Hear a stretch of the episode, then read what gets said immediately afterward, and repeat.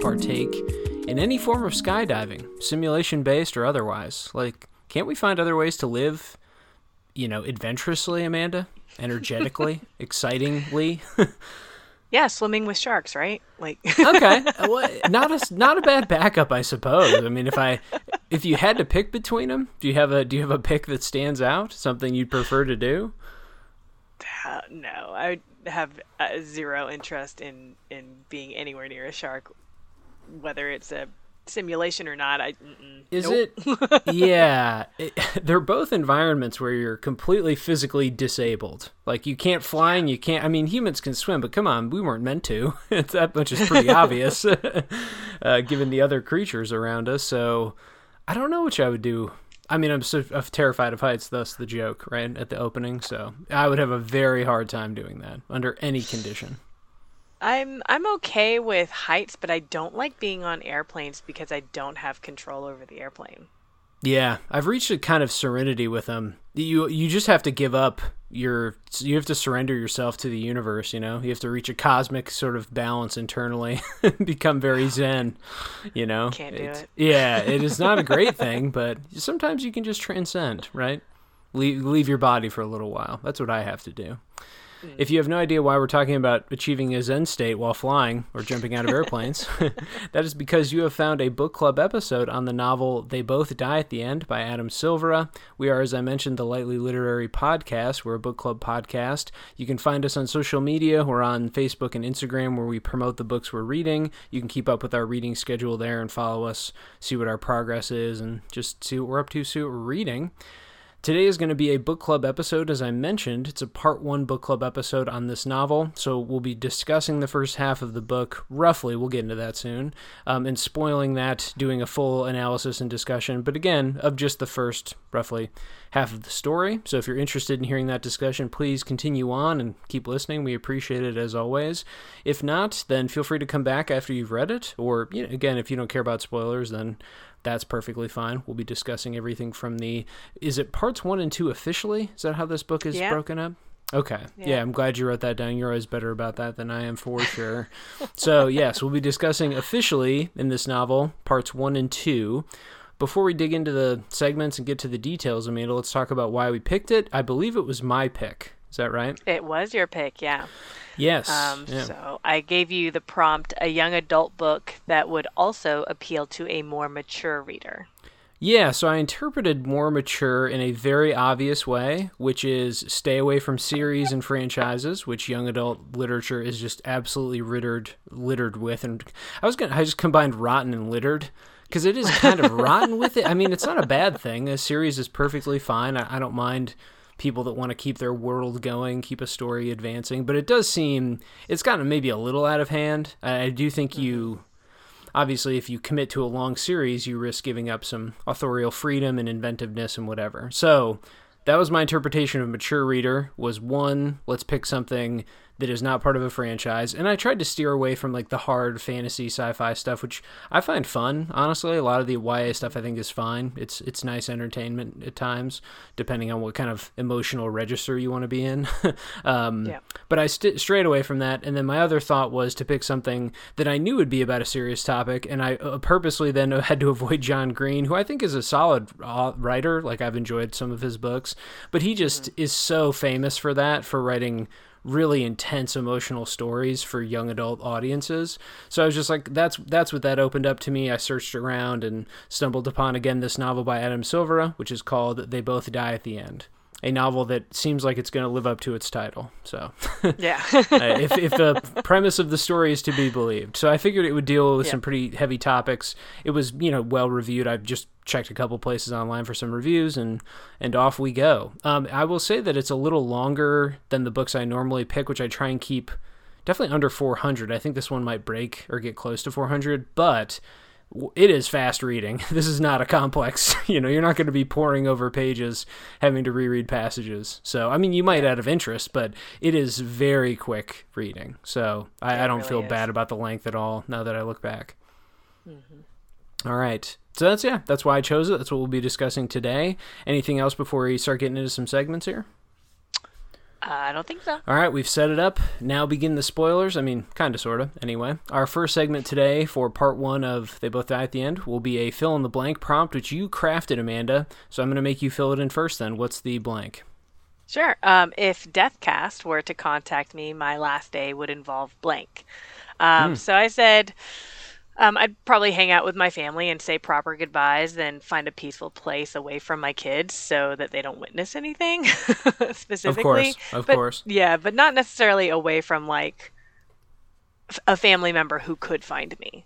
Um, and read a book or listen to some music or write some meaningful letters to my families, you know, other morbid things. Yeah.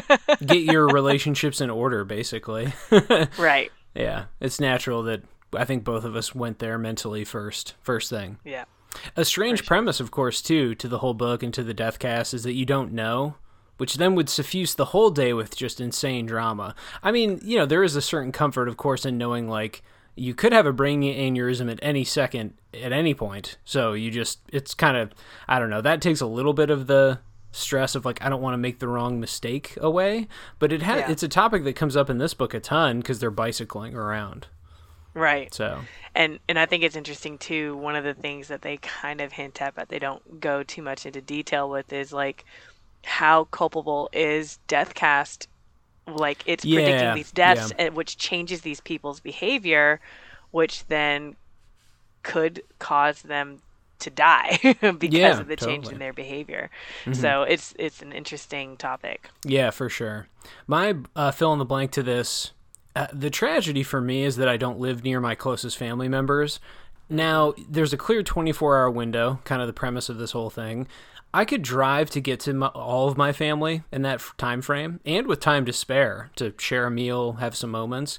The problem of course though is that I would never do that because uh, of course I would probably die to drive, right? I mean, that's the, right. you're not going to do a right. 13 hour highway drive and then risk anyway, so that the, the, what my hope, my joke answer to this prompt is like I just would hate doing a Zoom, but I know that I would have to because yeah. there's I don't think the 13 hour commute. What I would probably do is take a, re, a much more reasonable risk and try and get to Asheville because I have family there.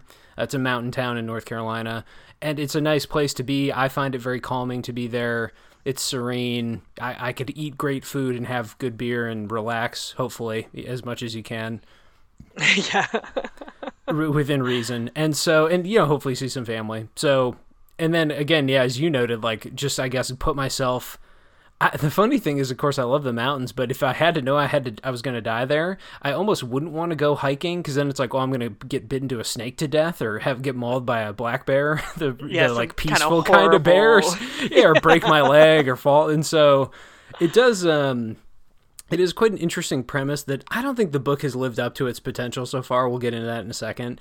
But it does strip away the comforts of the thing you love in like a really nefarious way this whole premise. Because yeah it's like my ideal death would be i do an awesome hike at the end of that great day. I just maybe go to sleep in a mountain somewhere. I guess that's kind of a pain in the ass for whoever has to come get me then. So my bad there. But no and then of course yeah it's like see a sunset and then i guess have a heart attack in my sleep or, or whatever. Grim thoughts. Yeah. But you don't get to choose. So I, you could commit suicide, I guess, right? That would be your your self control right. or something. Um, anyway, so that's my, uh, you know, I guess all the answers are morbid, but that's my answer. The the big torture, of course, again being I couldn't. There's no way I could risk the drive to see my closest family members. Yeah, that would be just a yeah. ridiculous calculation. Cool. Okay. We've got all the grim talk out of the way, right? rest of it's, rest of it's not going to be suffused with death. Uh, just kidding. Sorry. That's the whole book. That's the whole premise. Um, let's move to surprises, which I'll start with because I already kind of spoiled it. We like to do a surprises segment, pleasant or otherwise, up front, just things that have taken us by surprise in the book, stylistic, you know, writing wise, plot wise, whatever we want. So I'm going to cop out a bit. Uh, and again, I'll go first because I've already spoiled mine. Uh, my biggest surprise is that I don't think this book is that surprising. Like, given its rather insane premise, which, of course, I think in YA, it, you're more likely to find it's kind of loose with it, you know? It's not going to bother explaining itself at times. It doesn't care to. Yeah. That's not the point. It's definitely not meticulous in those world building ways. But I guess I'm just surprised that it is coming across as like it's just a typical teen friend drama with like some light kind of accelerated exposition since these two people who meet each other in the book they don't know each other. They meet through the death arrangement service. Like they're obviously just dumping exposition on each other and like playing fast catch up and trying to you know try and become fast friends. I don't know. I just thought it would be a i thought the world would be stranger. I thought it would be a little bit more I don't know. I, I like this segment when they went to the business that's specifically tailored to final experiences. I like the little right. anecdote in there, for example, about how everything is overpriced because people are just emptying bank accounts. you know, it's like that's a mm. that's a very well thought out, like you know, obvious cause and effect type of thing to play with in a story. Um, but some of the online message board stuff has read kind of corny or basic to me. Like, I yeah, the, the, interesting stuff maybe, but or for like a YA reader to see like, oh, people would be like taking advantage of p- kids sexually, huh? Like that's creepy. And you know, it's yeah. like okay, that's it was an interesting thing, but quickly discarded in the story. I don't know. It, the whole thing just feels a little bit more. Um, young adult stuff like let's hit the friendships angle some basic relationships all around um not that there hasn't been good emotional angles within those. I think some of the the ruminations they have about death and their reconciling with it and stuff has been solid. I guess yeah, I guess I just thought the world would be weirder is is my final thought. So it's like it's the surprises that it hasn't been as surprising.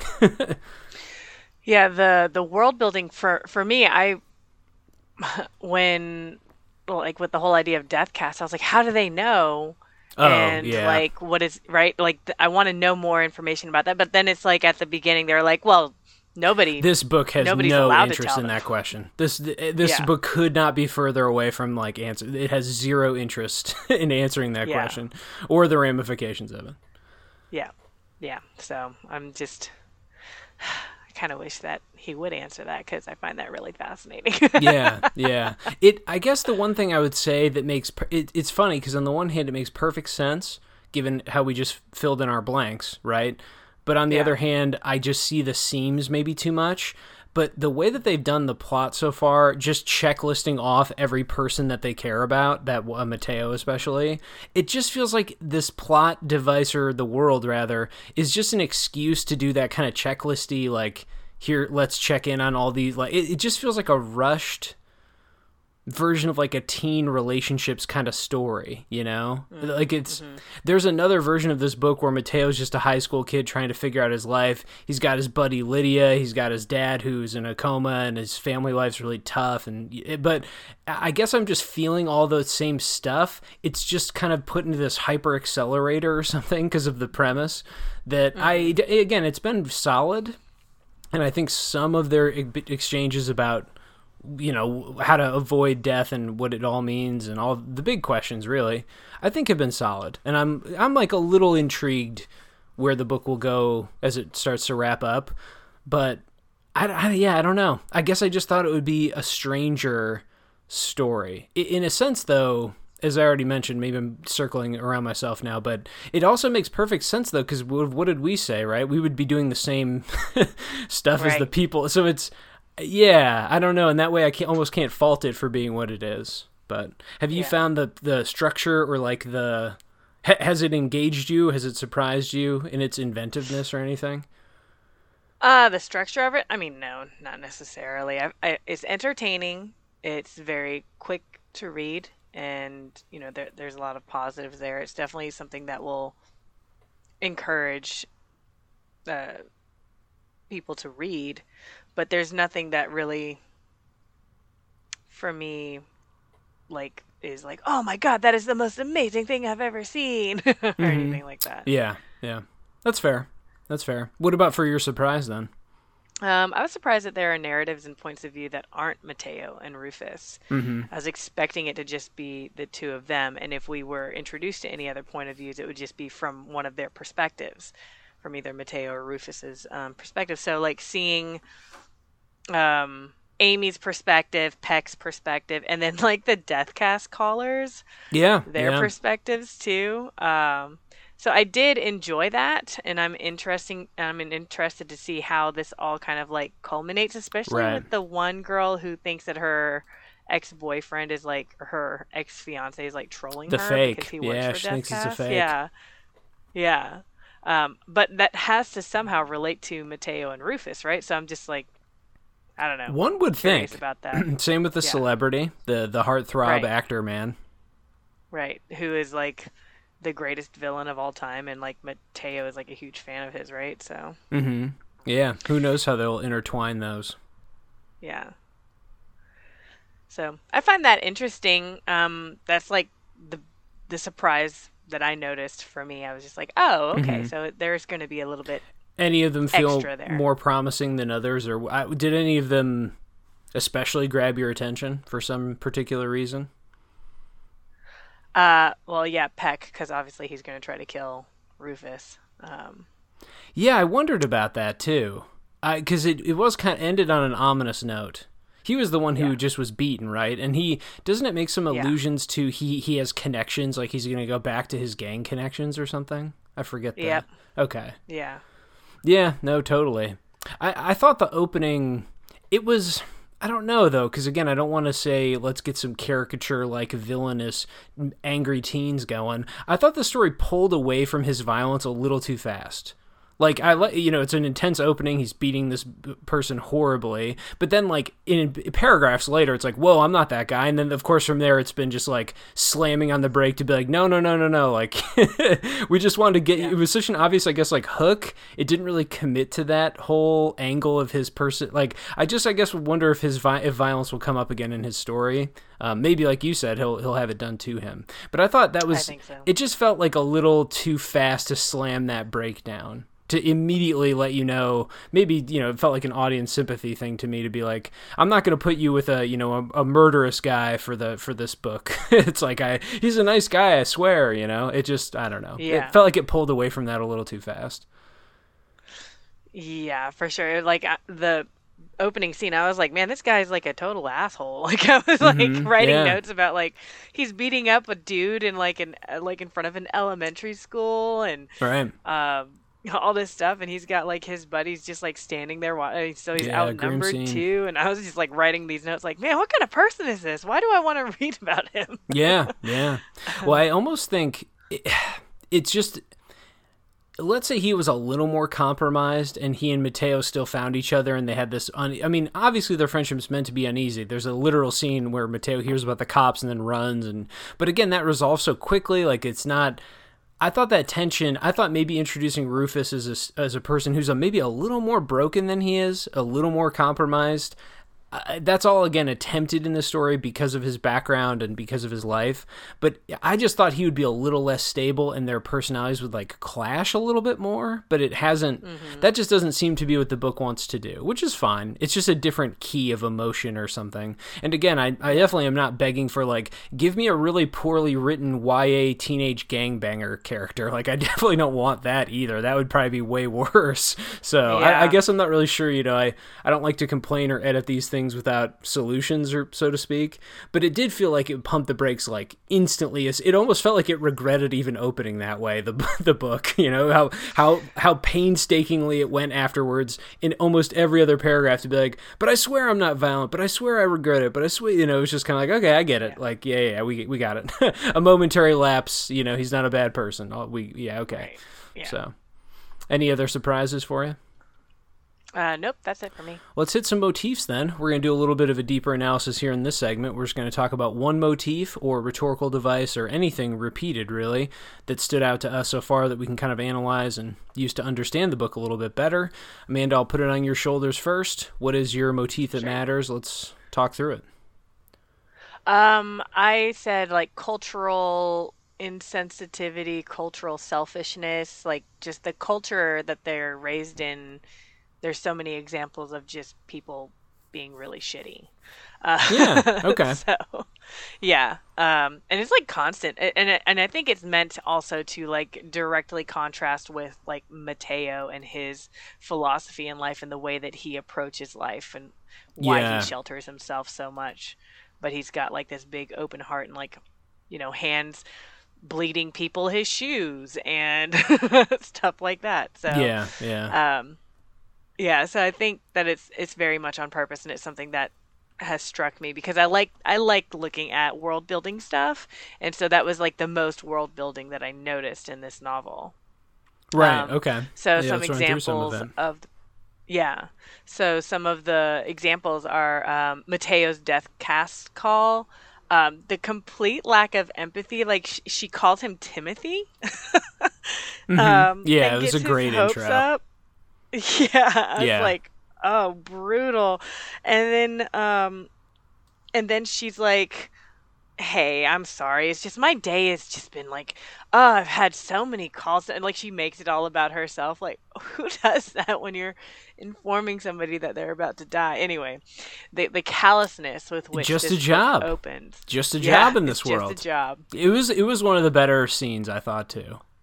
Yeah, so that was um, the first example that I noticed, and then there's also um, websites that are dedicated to what they call the Deckers, the the people who are dying that day. Yeah. And um, there was the the one website that was called Dumb Deaths, which is about like these terrible like they're making fun of the way that people die, and I was like, ah. Oh, that seems like something that does happen nowadays. no, it is. Like... It's a pretty big phenomenon online. Oh There's gosh. the you haven't heard of the Darwin Awards?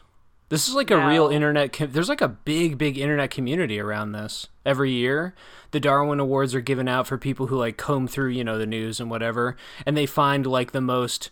I don't know how to phrase it right because it's not something I follow um, mm-hmm. they would say like the most justified stupid deaths. I think one key component to it is that, and the reason why it's Darwin's in the name, of course, is because it's like something that is utterly preventable and was of their own stupidity and own doing. That would be that's my summary of it. That's not my view of what the project mm-hmm. is, uh, which right. seems needlessly maybe mean. Uh, but I think they've even published like books about that. Oh my god! I think so. It's kind of a I don't know. I mean, this is rubbernecking on the highway. This is yeah. I there's so many phenomena you could tie to this, but and, and, and, take it back to ancient times if you really wanted to be academic with it. But it's not surprising that it creeps into this book too. Yeah. Um, there's also the the Decker discounts, quote unquote, which are actually like right. nothing is for free except for the diner that Rufus likes. But the um, on page 101, I thought this one was pretty funny. Um, uh, at the subway. Um, mm-hmm. It says yeah. Deckers get some perks like free unlimited passes for the subway. You just got to bother the teller with some form. But the unlimited part is bullshit because they expire at the end of your end day. A few weeks ago, the Plutos claimed we were dying so we could score free passes for our adventure to Coney Island, thinking the dude would give us a break and let us through. But nah, he had us waiting for confirmation from Deathcast servers, which can take longer than waiting for an express train. So I thought that was really funny. It's like these guys are like, you know, they don't want to spend their time filling out forms and like having to deal deal with bureaucracy, but in order for them to like to take advantage of the perks that they're given, they have to. And it's like, oh my gosh, I thought that was just yeah perfect. yeah, it's an. It, what do you think? I thought this moment was odd. So Mateo takes out a lot of money uh, for him, for uh, you know whatever. It's a good amount of money to give to his friend, but he doesn't give it all to her. Do you think he has plans for the rest? I mean, I guess they had to buy their skydiving. But I just figured he would yeah, empty. I, I, mean, at some point you empty it, right? Like, what are you doing? it's, you you need to literally right. get rid of it all. So I'm not sure how he's going to do it. Yeah, he he had taken a mental note too, right? He had over two thousand dollars left in his account after giving her the four hundred dollars. Yeah, yeah. And he didn't leave any at the house for his dad. Right. And right. his and Lydia, his best friend, is like, I mean, she's a struggling single mom. Like, yeah, I don't know. I get. He's so giving in in so many ways, but yeah, that scene too, kind of like I was flabbergasted. I was like, but what? And I enjoyed the scene too. I think I'll get back to it maybe in my quotes motifs but i thought they had some nice tense exchanges like it was again maybe a little maybe a little obvious or pointed or something but i thought it worked well. Like it was a painful yeah. scene. And also the choice raises i think really good that was like a good moment of interesting questions for that the book yeah. makes you know makes a reader wonder about. But and but yeah just the technical stuff i don't know why i got caught up on that so much. I was just kind of like look man like who else do you know you should get? I mean she seems so deserving in like every regard it you know to yeah. know too that her husband was a decker too like it was just kind of like this yeah. seems yeah, obvious. Anyway. Yeah, I I have no idea. Any other thoughts, yeah, on selfishness or cultural uh, disconnects between people in this world?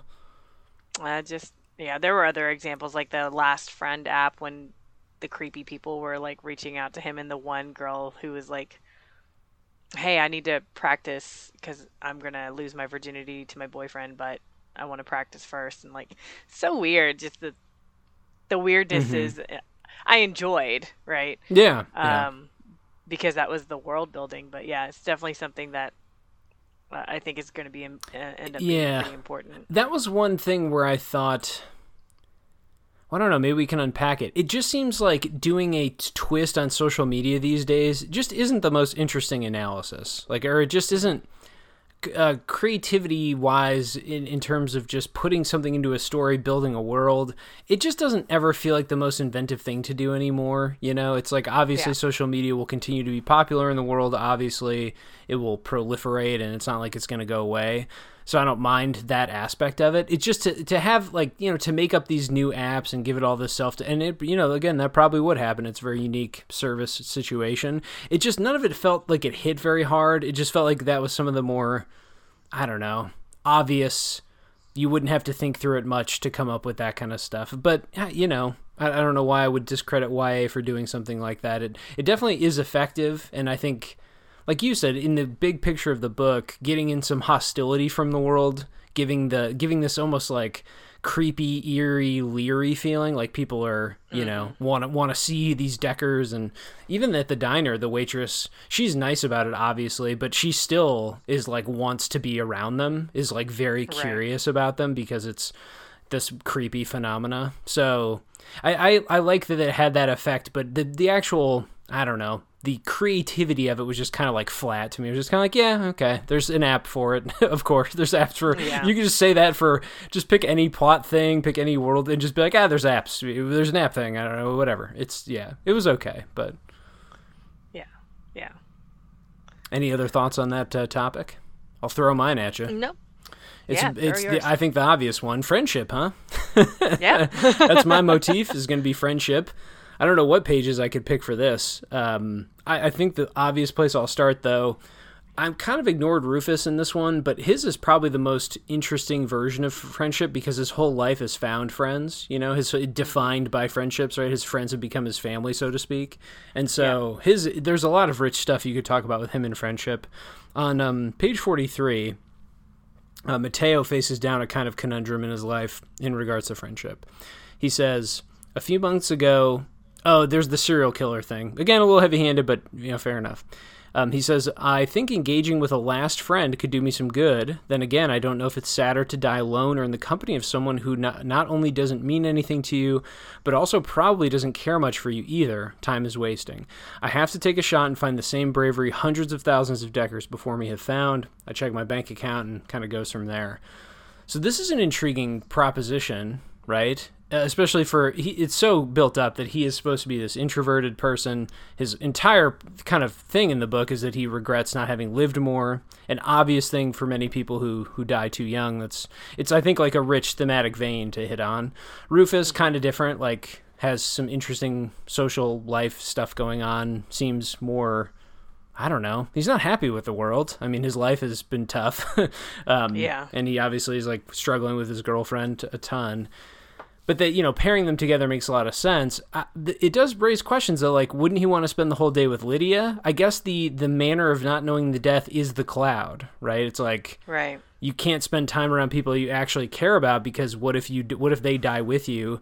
Then again, they're not guaranteed to die that day, so it should be fine, right? right. Like, so I don't know. What did you think of that early decision? I mean, I think in terms of the story, it makes sense to put them together. They're two personalities that will obviously benefit from one another by the end of it. They already are benefiting from each other.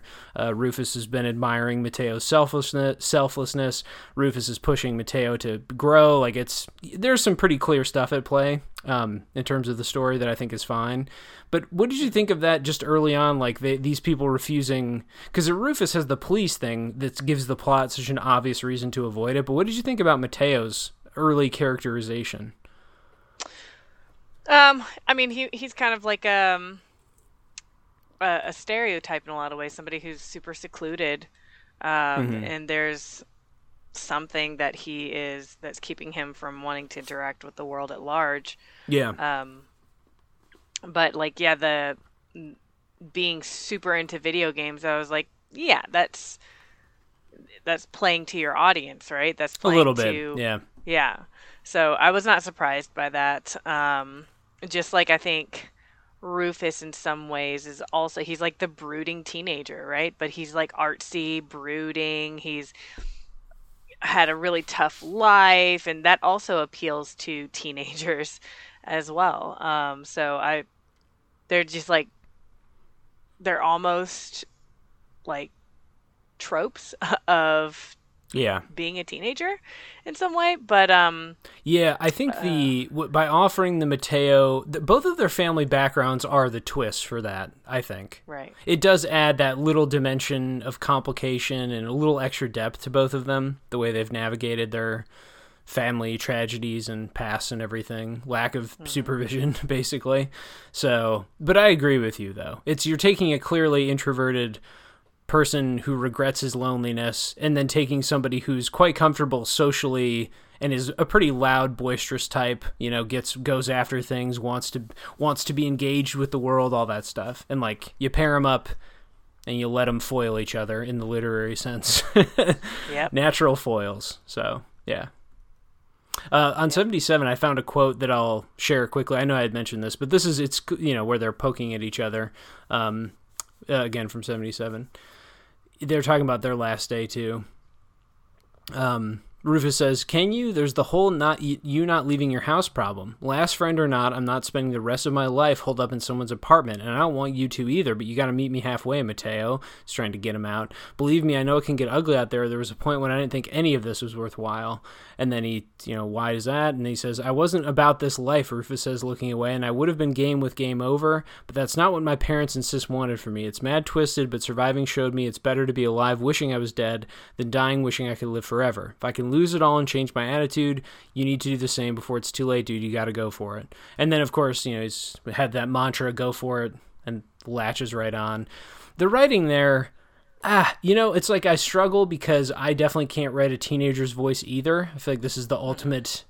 This is the ultimate, not crossroads or it's like a wall for YA writers because trying to imitate teen speak and not being a teen basically impossible like a fool's errand yeah. i can see why so many ya writers stick to genre writing you know when they can invent their own syntax slang yeah i think yeah. rufus is what do you think of his dialect so far I would have been game with I game like over. I like as dialogue, it's just I don't yeah. know. It's a cute little inversion or flip, or you know, it's a mirroring, whatever the literary term would be for that kind of repetition. But it doesn't. It's he comes off as like weirdly formal. It's like formal slang. I don't. I don't know how else to put it. I was, yeah, I was gonna say it seems a little bit dated. I was. I was just quickly checking. I mean, this was the copyright is 2017. Yeah, yeah but like saying things like dope, which is like one of his favorite words, right? That's yeah, dope. dude. yeah, I say, I, am like, that's what I grew up saying. yeah. yeah, I think also it doesn't take place in that year though. I think it says the year. It's clearly like a recent-ish time, but not current day. It's like 2015. Yeah. Oh, it says September 5th, 2017. That's the very first. Oh, there. Okay, perfect.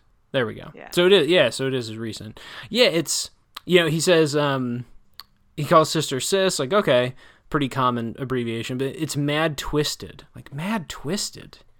I yeah. you know Again, I guess that's that's my time. That's when that's how we used to speak. yeah, I was a teenager. frankly, from both parties, having been around unencumbered teenagers recently, uh, there would be a lot more swearing than this has. Yeah.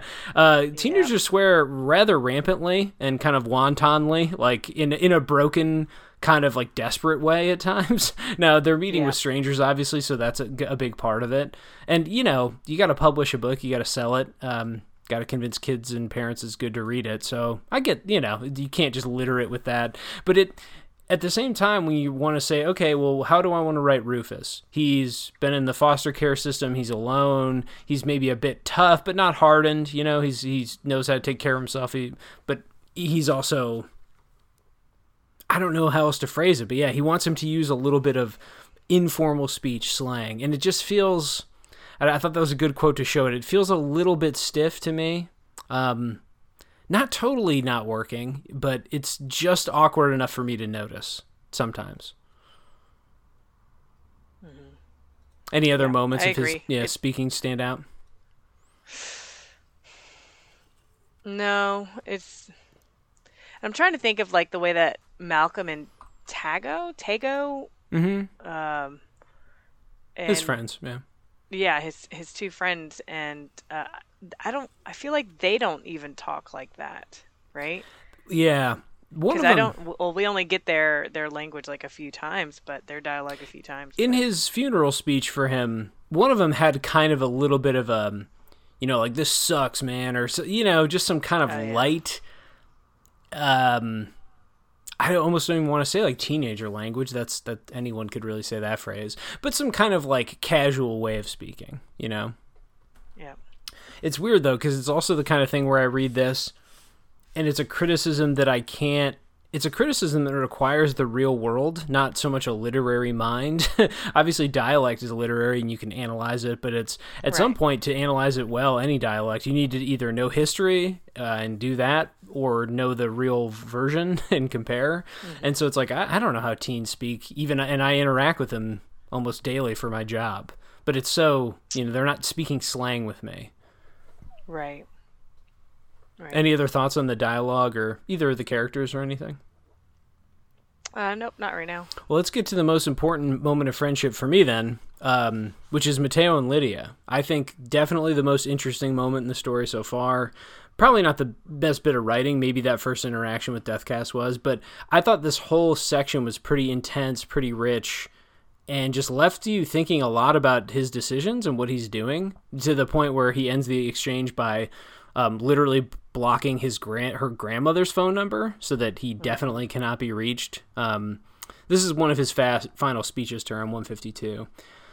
I prop up a framed picture of Lidia and Christian that was tipped over. Christian has got to be crazy proud of you, you know. You're Penny's shot at happiness in a world that makes cheap promises and has no guarantees and doesn't always reward those who never did wrong. It's like the world will just as easily screw with a good person as it will a not not so good one, but you devote your days to someone who's uh, someone else selflessly anyway. Not everyone is programmed like you. And then she stops and asks him what's going on, and then he says everything's okay. I'm I should probably head out a bit. I'm tired and then he helps her with some stuff. It's a little, again, this the way, the manner of speaking. I, I like that it's a little bit like circular or repetitive because it's it's a really tense moment and so it, it shouldn't be perfectly rehearsed you know you don't want right. to it's not a shakespeare play you don't need soliloquies or or what have right. you you know what i mean um it's a, it's kind of an odd sentiment to end on, but I get that it's. I almost like that it was kind of awkward. Maybe that's a generous reading or something, but it did feel a little awkward and not you know phrased the most elegant way or something but it all felt kind of fitting. And i thought it was just kind of a nice quiet scene and kind of i don't know i wouldn't say devastating but it was what did you think of the decision or the moment or the writing anything? Yeah i wasn't um so i wasn't surprised by like the awkwardness of his yeah. compliment to her because it, i think like previous to that he noted like that his relationship with Lidia was not one where they actually verbalized how how much they love each other and how close they are. It's just that they they knew and that was it. Yes. Right. So it was like they never told each other like, "Hey, you're my best friend," or "Hey, you know, I love you so much." Um, so that awkwardness of him trying to tell her how much he cares. Yeah. Um, yeah. I, I was like, "Yeah, that's fitting." Com- you know, since he just said that he's not used to saying it. So hard for all ages, really. I mean, how often yeah. do I feel like art, music? I can think of a couple quick or movies examples of where this sentiment comes up. You know, tell people how you feel before it's too late, or really connect with people you care about before they're gone. I feel like those are almost cliche ideas now, but it's at the heart of it is the truth. I mean, often cliches come from some place of truth or whatever and that's one i think that had because it's true i mean you don't certainly in the holidays we're in the holiday season when we record this that's a time when i don't know i feel like at least with family members you can share some love and honesty and stuff but it's not yeah it's not something you would include in a daily text or a weekly phone right. call or something so i i it wasn't so brutally awkward. It's not like the author threw in you know stammering or or total meltdown or but it was it's funny because in the emotionally heightened moment, I'm looking for some really clear, you know, crystal clear idea to be delivered or punchy, something punchy, and it really just wasn't. And uh, but again, that felt right or something. And the, you know, just a yeah. quiet moment, he helps a little bit more and just kind of slides out. You know, right. Right. Any thoughts on that um, ethically? You want to uncork one here? Any thoughts on the ethics of this, not the literary yeah, qualities like, of it? Yeah, Rufus was saying like you need to tell her so that she, you know, can yeah. get out what she so she can have some closure too. And he's like, "Nah, man, she's got enough on her plate." And and also he was thinking to himself that like he's being kind of selfish, yeah, but he knows that if she asks him to stay, he will, and he's so scared of specifically the baby seeing something mm-hmm. yeah, yeah. horrific happen. So, yeah, it's that is the one kind of specter that looms over this p- plot or whatever. Like it. Yeah. Every time I think, oh, maybe that moment wasn't quite right, or oh, that was awkward, or oh, this is, eh, I don't know about. And then, of course, you remember that it's like the, the one thing they think about constantly. They don't know how many pages are in the book. Like we, uh, it's very meta of me, right. the criticism I'm ranting about now. But like, I, I, knowing how long the story must go, I'm like, well, just take your time, man. But of course, that's an absurd thing to think. Like they within their own world, it does make sense that they keep trying to keep, you know, they keep it moving. They're really cautious. They don't want to do things to potentially initiate that death. uh, put mm-hmm. it awkwardly. So, yeah, I don't know. I the ethics of that moment though, I think is it was probably the richest, uh, most interest, most interesting, excuse me, deep, um, philosophically, ethically, morally, however you want to phrase it, moment for me so far because it, yeah. it is kind of selfish. I mean, he's the ultimate selfless character. That's his whole that's his whole shtick. but it yeah. is it is in a way so fascinating because it's both. It really is just so gray, right? It's both very selfish and kind of it fits his introversion, lack of doesn't want to have conflict with the world, doesn't want to have to like mm-hmm. face things. But then also, it's of course very thoughtful doesn't want to die and have her relive that with another person she loves. She's already dealt with right. it. I, yeah, so it's just it's very very much a quagmire. I don't know if I felt the same way about other moments as much as that one. Yeah, I think that this is probably well that and then a- Aimee Rufus's ex girlfriend, um, like her. Oh yeah. Her complexities with like her relationship with Rufus, and then like also being pissed that Peck called the police on him when it's his final day, and like that was I, I think trying yeah. to be a bit more complex as well. I don't think it achieved it because he didn't know when he called. When you if you get yeah. jumped, you call you well. I, I, if I get jumped, I call the police. I that is a complicated thing for I think a large swath of people um, who might not want to call the police for help or whatever. But like, it just didn't seem like the most. It obviously introduces such clear plot tension, and I understood and and all that, but it doesn't feel as ethically um, t- I don't feel as tied up in a knot about that. Thinking like, mm-hmm. oh, should he have? Should he not have? And um, the only complication for him, of course, is that it's going to anger his girlfriend, and it did. Right. Yeah. So, but no, yeah. Any other thoughts on any of those moments or friendship in general? Any things we skip? I skipped over. I don't think so. No. Okay. Yeah, those are those are my thoughts on some of that motifs. Um, probably again such an obvious motif. These two are becoming fast friends in the book. So. Yeah. All right, let's jump to a couple final segments we'll do on this part one. Um, let's do Please Continue, Make It Stop. This is when we each pick one thing to praise about the book so far and one thing to critique and, you know, recommend that it stops happening. Go ahead with one of yours, Amanda. What you got? I'll go with my Please Continue because um, it was something that you had mentioned before. I actually like the relationship between Mateo and Rufus. Yeah. Um, just because they're both uh, growing as characters, which is kind of ironic since it's their final day. Yeah. um, but I like that, and I do like that they're they're foils for each other, and um, and I and I like that there is sincerity in both of them, especially in contrast to the cynical world around them. So they're like, even on their final day, where it should be a day of like all about them and and getting their affairs in order and everything like that. They're having to like fend off like cynical attacks from the world, you know, um, mm-hmm. and so their sincerity and and the way that they're finding that sincerity in each other, I I find that to be really nice compared to the world around them and and to their circumstances. Yeah, definitely. I think I think my earlier criticism or thought was that it was like you said, they're so close to cliche, but then there's just twists yeah. enough, and I completely agree with that assessment. I'm enjoying it too. It's it, it's well yeah. done so far. With the some moments of dialogue and dialect aside, I think it's definitely working. It, it it's making for an interesting plot overall, just because foils. It's it's a tried and true device for you know a reason yeah. right? Like it's just it works. Um, and yeah i'm enjoying it too so far for sure. I'll throw out my please continue. We can go positive first right yeah, we're positive people, uh, aren't we? we are. Generally de- speaking, depends on the book. Despite our, our our fill in the blank this earlier. For... yeah, it was never going to be. You know, it was never going to be cheery.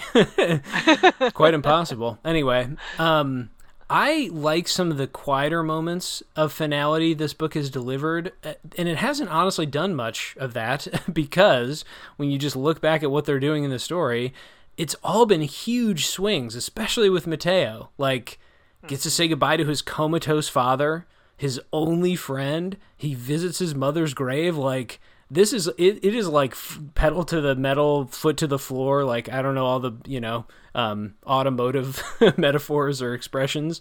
It's just like pumping out such intensity, which I, it's a little contrived. And I, in my criticism at the very beginning, I think that's part of why I just thought this would be a more surprising book. Instead, it's kind of just let's hit all these emotional drums really hard and like really obviously. Again, all that's fine, but like the diner scene, I liked. That feels like a really fitting, potent moment of there's a little bit of regret, little bit of nostalgia. It's not a it doesn't have to be some monumental relationship thing for either of them. It's just, hey, this was a nice thing about being on earth that I took some comfort in. What it just a nice quiet thing I'll miss. I feel like the story could use a little bit more of that. But I so that's my please continue though is like I don't think it needs to be home runs. Every everything they do is a home run. Um, I I like that moment. I enjoyed it. Yeah, I liked that one, and I also liked the moment when they, um, when Rufus buys the Legos for Mateo. Yeah, that was nice. And he's like about to have a panic attack on the the subway, and he just builds like a sanctuary and then falls asleep with it in his lap. And um, Rufus takes a picture of him while he's sleeping. I thought that was really nice as well, and it was, it, it, it again shows like who they are as as people we get some insights um, into their characters and stuff yeah, but yeah. just like with the diner scene those two scenes to me really stood out the most um, just mm-hmm. because they they were peaceful in in some ways and it was like just the two of them and and they didn't have that worry even though i mean like they're worrying the whole time you know when are they going to die but it was just like a, yeah, a kind of like quiet satisfaction quiet contentment with with the situation like with their circumstances at that time yeah that's a great follow-up example too it's yeah it, it's been i don't know i want to say almost bombastic but it, it just seems like every stop of course is going to be monumental so i guess i've enjoyed the right. interstitials right if, if i want to phrase it that way it's mm-hmm. it's been nice to have those how about for your make it stop um, I said that the language in here isn't exactly gripping. Um, yeah. I I, I, shouldn't be surprising since it's geared towards YA. Um, there are a lot of contemporary allusions and comparisons, which of course I get. You're trying to, um, you know, make make the youths uh-huh. kind of that is the right term. The, yes, appreciate the novel. Um, but you know, I just I really hunger for some beautiful analogies. Sometimes I just you know this is it's a fast moving novel and it's a very easy read but there's there's nothing in the language or in the style that's like that jumps out at me as like really unique or anything and, and i just kind of maybe that's my snobbery or something i just i would love to see something that makes me go oh i i love that analogy or oh my gosh what a great comparison something like that. Yeah i just it's i think a lot of people who crave or like ya it's always because the swing in the authors i don't know why i'm relying on baseball metaphors today but the the risk the creative intrigue usually comes from the premise and not the language is that's i think that's a yeah. pretty fair summary not of course that the writing can't be brisk or interesting or have little moments of pop but it's not i mean most ya stuff moves at a pretty brisk pace and and it's not the language is not meant to make you question things or be confused, for example, or like it's not thematically I don't know dense or something. It's I'll get to that too in a second as well. I have an example, but yeah, I, I completely agree with you. It's it's just not the thing of interest, right? The thing of interest is here's a really intense premise. Got some interesting characters you might kind of like. Hopefully, I can make you like them, and like let's see what they do in this scenario. You know? You're right. Yeah. Totally. My Make It Stop. This is another YA thing I think I may have forgotten. It definitely is in children's literature, picture books, and, and other chapter books and things, but I could do without them, um, the author, directly explaining thematic moments to me or uh, m- moments of symbolism. So the on page two twenty two, which is pretty recent, where we're where we've stopped, um, he's in his own grave, which I thought as a moment was kind of in terms of world building, it was another good reminder of the kind of bureaucratic coldness of it all, you know, the indifference of right. it. And so, you know, I'm fine with the moment. But of course, on 222, the, this is the, how it's narrated. Um, he's so Mateo's in his own grave. Rufus joins him, even though it's too small. Or does he join him? They're close, and he, he I think he wants to go in, but he doesn't, or something. Anyway, yeah. this is the paragraph narration. Rufus nods as the rain comes down harder on us. He stands first and offers me a hand. Oh, so he is up. I take it. The poetry you could write about Rufus helping me out of my grave isn't lost on me. Ugh, come on. come on. Don't do this. Please make it stop. Like it's you've struck upon something that I think has good thematic resonance and is if a little obvious, I think that's a fine criticism for some YA stuff. Is is like nice and you know, it's like okay, there look at this bonding moment. It's fittingly enough raining, you know. It's a grim stuff. Anyway, but just that one sentence is just like oof, just control delete that s- sentence like and we're I'm, I feel like I'm good. And there it's the example I pulled obviously was so recent, but I feel like that's happened more than once, you know? It definitely has, and I made note of it too. Like, um, I pulled one up from 156. He puts his glasses back on, and I don't know. If you want to put together some analogy on how he's seeing the world with new eyes or something, be my guest. Like, yeah. Okay. yeah. yeah. He's done it like at least three times in the novel thus far, um, pointing out the the symbolism of, of the scene yeah, it's I don't know. I I feel conflicted with it because obviously it keeps things moving. At least he's not f- fully interpreting it. It's a really generous yeah. way to put it. He's he's opening the interpretation but then not finishing it or something. But I just think back to when I taught 6th grade in a middle school even the books that I chose, which used heavy symbolism and, and, a lot of what I would feel like is obvious repetition, didn't do that. Like that sentence did not exist in the in the books I was, you know, pull, or, or if it did, it would do it not in a way so speak uh, speaking so directly. It would be more of the heavy-handedness of the description. You know, like I felt his palm firm against mine, and like he he hoisted me out of the grave, and like it, it would be very overtly written. You know what I mean? But but not going yeah. to the point of saying like you should pay attention to this. Hey reader, like does the don't you notice what's happening? I, I, don't know. That bothers me a ton, right. and it could just be a YA thing to make the reading more comfortable and to make the themes a little bit more apparent, which I don't know, I shrug at that, I guess. It's it's hard to knock it when that's kind of just part and parcel with the the audience, is so to speak, I guess. Mm-hmm. And I feel like there's enough other interesting stuff going on to make it feel like it, there's enough things to for you to chew on, right? That, I guess that's another important test would be if the, when those things are there, then does it ruin complex interpretations or interesting ways to think about it and i don't i don't fully think so it definitely is making the clearest reading clear but yeah. yeah. there's enough going on in the book where it's i think it will have some other things to talk about at the end right yeah cool. any other sure. examples of that jump out to you i'm glad you had one on deck that was coincidental there was another one that i had pulled but uh, i'd have to look through my yeah my notes for that we one. can let it yeah. be it's fine it, it happens a couple more times did we get to your please continue we did right yeah we did okay. both yeah. oh we did them both okay Final segment then. We always end fiction book clubs, at least the part ones, with a big, bold prediction for the second half. Obviously, we've stopped our reading, so we don't know what's going to happen in parts, I guess, three and four, or uh, however long yeah, it goes. three and four. We've definitely read over half. This book did not split cleanly in half, but that's okay. Anyway, um, Amanda, your big, bold prediction for the final part of the book. Um, Will Kendrick, the Knockout King. That was another um, Yeah.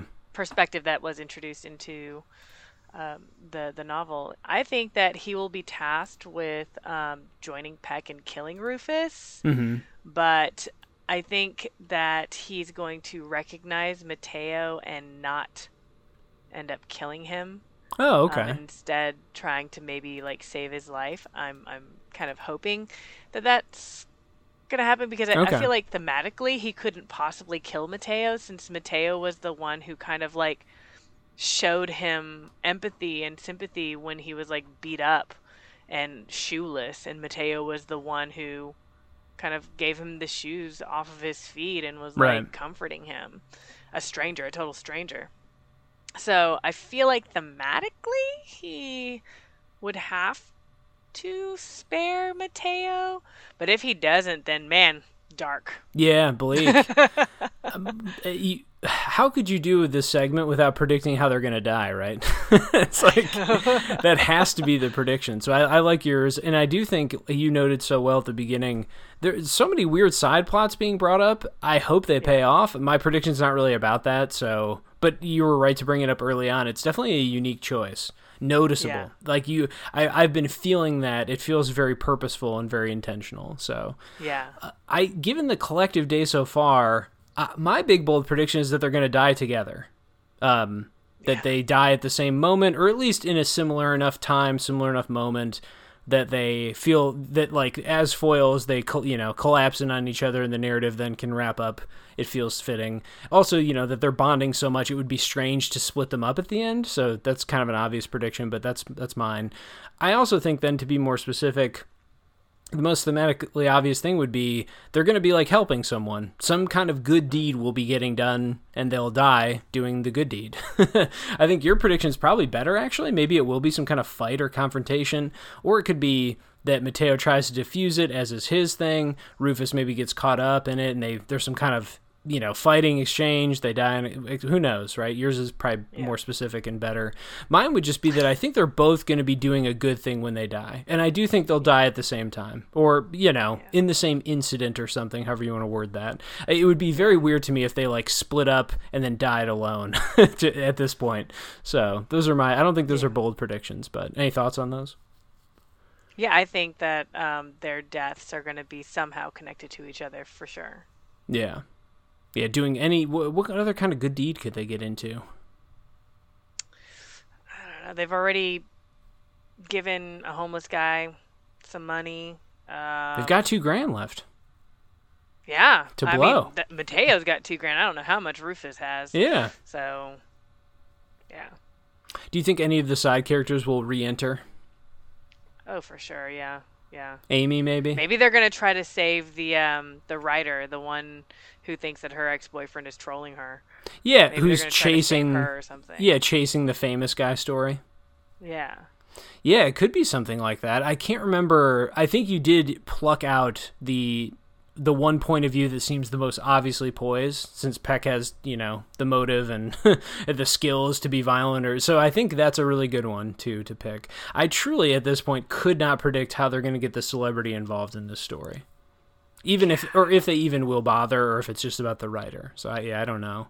But yeah, it does feel like they're careening toward a death to a shared death and I don't know. It would be strange again if it was like can you think of at this point would you be would the narrative do something like makes Rufus be violent again and then die in a way that's like, oh gosh, I guess I was a violent person all along. Like that, there's no way. it's it's tried so Man. aggressively hard to be like, we swear this man is can be redeemed. You know, this man is a good yeah. man. so it would be so weird if something like that happened. I guess we'll see what it builds to, but. Do you think um, one thing that I picked up on was um, Rufus um, has made a point of like coming out to Mateo and saying that he's Yeah, bisexual, and yeah. Mateo in his profile specifically skipped um, that question. Oh, I thought Rufus did. I thought Rufus no, was Rufus on... put bisexual. Got it. Okay. Teo skipped it. Got it. Okay. Yeah, it could So- be. There could be a romance brewing. I, the story hasn't played with that at all in my reading. Like, has there been any? You notice any euphemistic stuff or coded or hidden language or? I don't. I, their their legs have been brushing up against each other a Oh, lot. Keeps okay. pointing that out.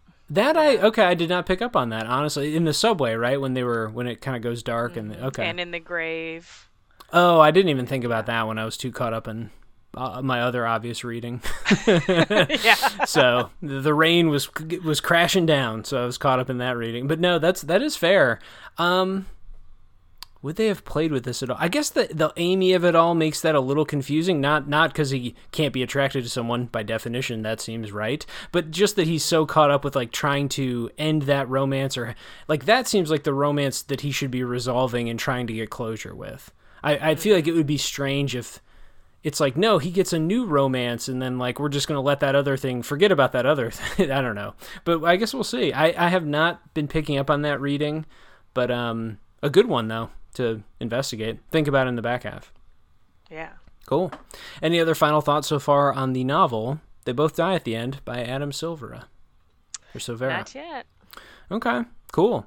Well, if you've listened this to this point to the ending, um, we thank you as always, listeners, for sticking with us. Hopefully, you've enjoyed the discussion in the book. If you're reading it, if you're not, then hopefully our conversations always were lucid and made sense to a non-reader. um, that's all, all we can hope for. Uh, we do have other books coming up in order. If you're curious about our reading schedule, Amanda, do you want to run them through the next three picks?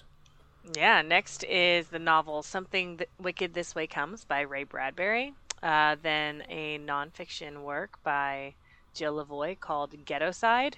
And finally, um, another, I think, young adult novel, Okay. um, We Are Okay by Nina LaCour. What's that one? That's the newest one in the list. What's the premise of that? Um, I don't remember. This Okay. is something that I had picked up a while ago. Um, I had the book actually right next to me because I Oh, convenient. well organized in that way. um, but it deals with like the loss of someone, um, Okay. and and like kind of like getting through that. Got it. Okay. Yeah, young adult stuff it does not stray away Prize. from some heavy topics. That's for Yeah. sure. Okay, excellent. Well, those are our next three picks. They are again going to be in that order. We'll cover them in the podcast, and of course, there'll be reminders on the feed. And as always, just refresh the feed wherever you get us Spotify or iTunes or Google Play, anywhere. And um, you'll see which books we're doing that way. Amanda, again, any final thoughts on this novel so far? Nope, I'm good. Yeah, brisk and interesting enough. I I'm not gonna say I feel let down. It was my pick. I thought it would maybe have a little bit more I don't know strangeness to it, but I feel like I covered that point well. But yeah, I'm also I would say on the whole it's enjoyable so far. It, it reminds me how breezy these reads can be. It's like thinking thinking back. I read through that Percy Jackson when I was a middle school teacher. I like read through the Percy Jackson books. Um, at the time, of course, you look at the page counts and you're like, I can't believe I did that. That was like three thousand pages. But you know, it all, I also did it in like two months because those things just move at a clip. You know what I mean? Yeah, So, yeah, do. you do forget about that anyway. All right, we have been the Lightly Literary Podcast. We ask, as always, that you follow us on Facebook and Instagram. We've got social media accounts there that post reminders of what we're reading, so check us out there. If you're on a podcast platform, give us a five star rating. Hey, that'd be a great gift for any holiday, even though this will be well after New Year's by the time you hear this. So happy New Year, Yep. and uh, maybe a New Year's gift. We appreciate that. Tell your friends and family, etc. And as always, until next time, we'll see you between the pages.